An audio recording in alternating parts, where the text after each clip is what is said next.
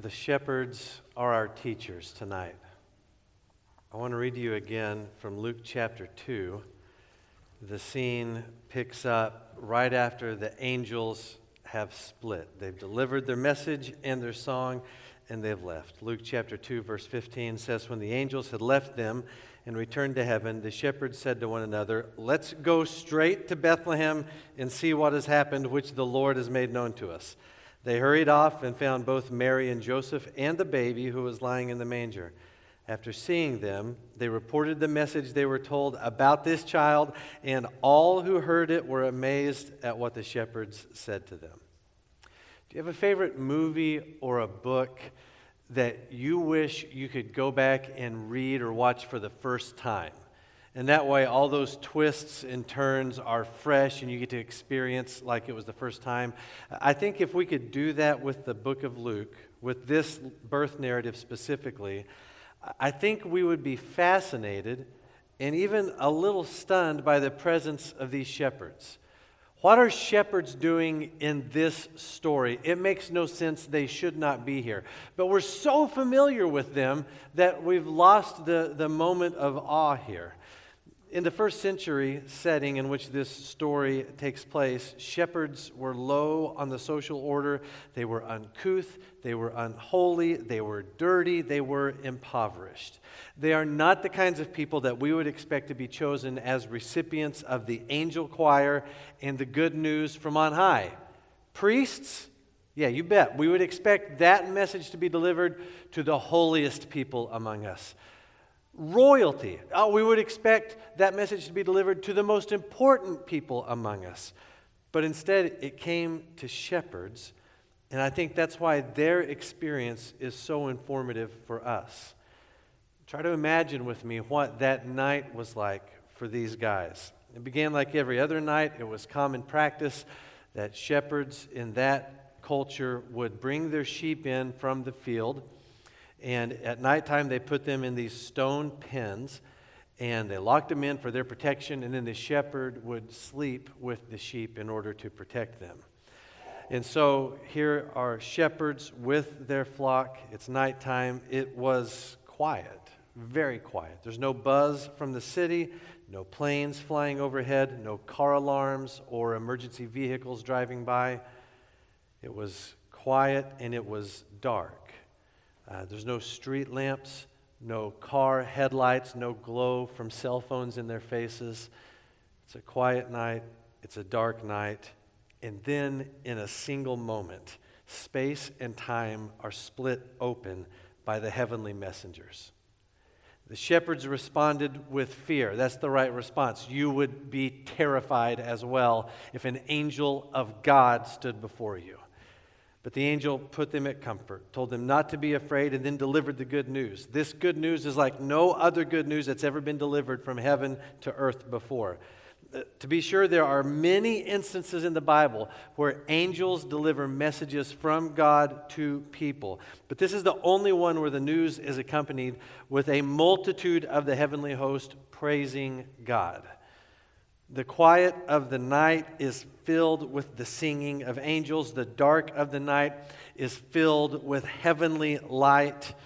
Now, seeing just one angel is enough to alter your life forever. But to witness the heavenly host praising God and to hear their song, I don't know how anyone would ever recover from that. So their night went from quiet and dark to loud and light and then back to quiet and dark again. But it was different. They were different. Verse 15 tells us that they hurried to Bethlehem to see the baby the angels told them about. We aren't told how they knew which house to go to, but they knew and they found the Holy Family and they entered the place where they were staying and they saw the Christ child with their own eyes. I want you to think about how casually the shepherds enter the space where God is. They just walk right up. Here, the Christ child is lying in a manger. They enter the house. They stand in the presence of the infant God without any sort of hesitation. In contrast, I want you to think about how the Jewish high priest would enter the Holy of Holies once a year. The Holy of Holies was that place in the temple where God dwelt in a unique way. And one day a year, the Day of Atonement, the high priest was able to enter the Holy of Holies and offer a blood sacrifice for the sins of the people. But he couldn't just walk right in. Leviticus chapter 16 gives all the instructions for how the high priest was to prepare himself before entering the Holy of Holies. The preparations involved a ritual cleansing reading massive amounts of scripture and long days in prayer. In order to be ritually pure, the high priest was baptized five times. He would also uh, sanctify his hands and feet by washing them with a special golden vessel. He was dressed in special priestly clothes that were all white. He would offer three different incense offerings and then 15 separate animal sacrifices for his own sin, the sin of his family, and the sins of the people. It would take seven days of around the clock preparation for this one day of holy service. And then, when the actual performance of the entire service on the Day of Atonement occurred, the whole thing was remarkably complex. If the high priest deviated in any way from what the Lord required, he would be struck dead in the presence of God. Now go back to the shepherds with me. They took no ritual baths, they wore no special clothes. They sacrificed no animals for their sin. They burned no incense. They just walked into the presence of God. They did not come to the child and begin to rehearse their religious accomplishments or their moral achievements or all their worldly successes. They just came in all of their sin and brokenness and filth. And there they stood with the infant God.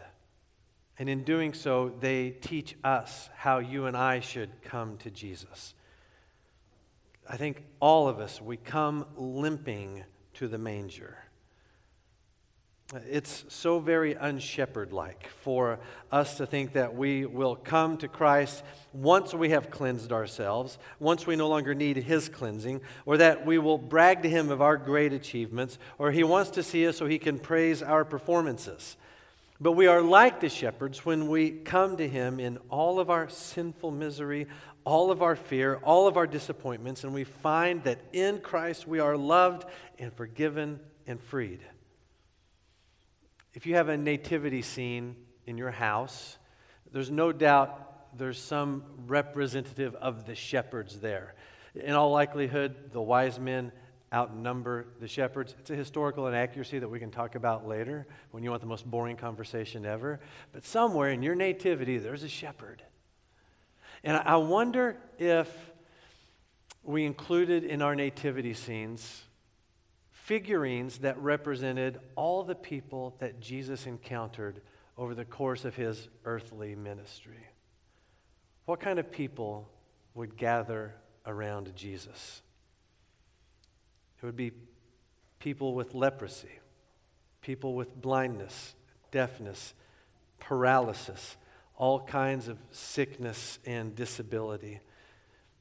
It would be people who are enduring the absolute worst of spiritual torment. It would be the absolute outcasts of society prostitutes, tax collectors, adulterers, prisoners, criminals. There would be wealthy people and poor people, powerful people and marginalized people, old people and young people, religious people and irreligious people. And somewhere in the midst of that whole nativity scene would be one little figure that represents you. You see, at the manger, you will rub elbows with other soul sick sinners who are there for the healing that only Jesus can give. He'll do all of the cleansing, all the fixing, all the restoring. You just need to come to Him. How tired are you? It's been a hard year. And I think all of us are exhausted by these days. And some of us, these days have been excruciating. And hear the invitation of Christ tonight saying, Come to me. Just come and sit. Don't perform. Don't do, don't try to cover up. Just come and sit and let Him heal you and give you the rest your soul needs. Brother and sister, Christian, we need to come to Him tonight. Could you imagine what it would be like if one of the shepherds, just one of them, saw the angel choir, heard the message, heard the song, and yet refused to go see the baby? I'm really tired, guys. I'm just going to stay here and sleep it off with the sheep. Y'all go ahead. Just tell me, tell me what it's like tomorrow. Can you imagine that? Of course, we can imagine it because it happens all the time at Christmas time.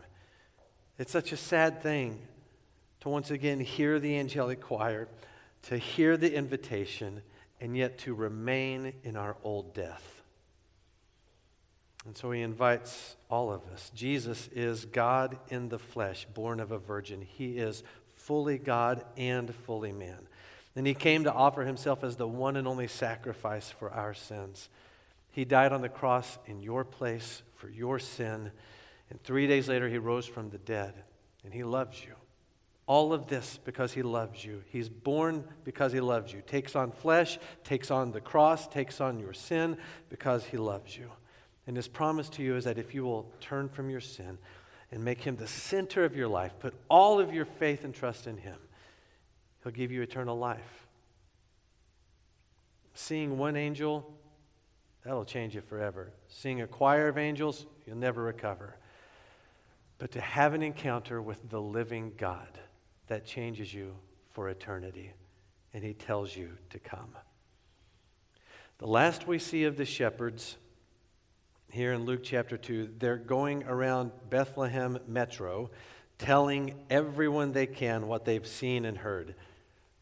The shepherds take on a different role. Such a huge change in them from the way the night began to the way it all ended. You see, now the shepherds have taken on the role of the angels.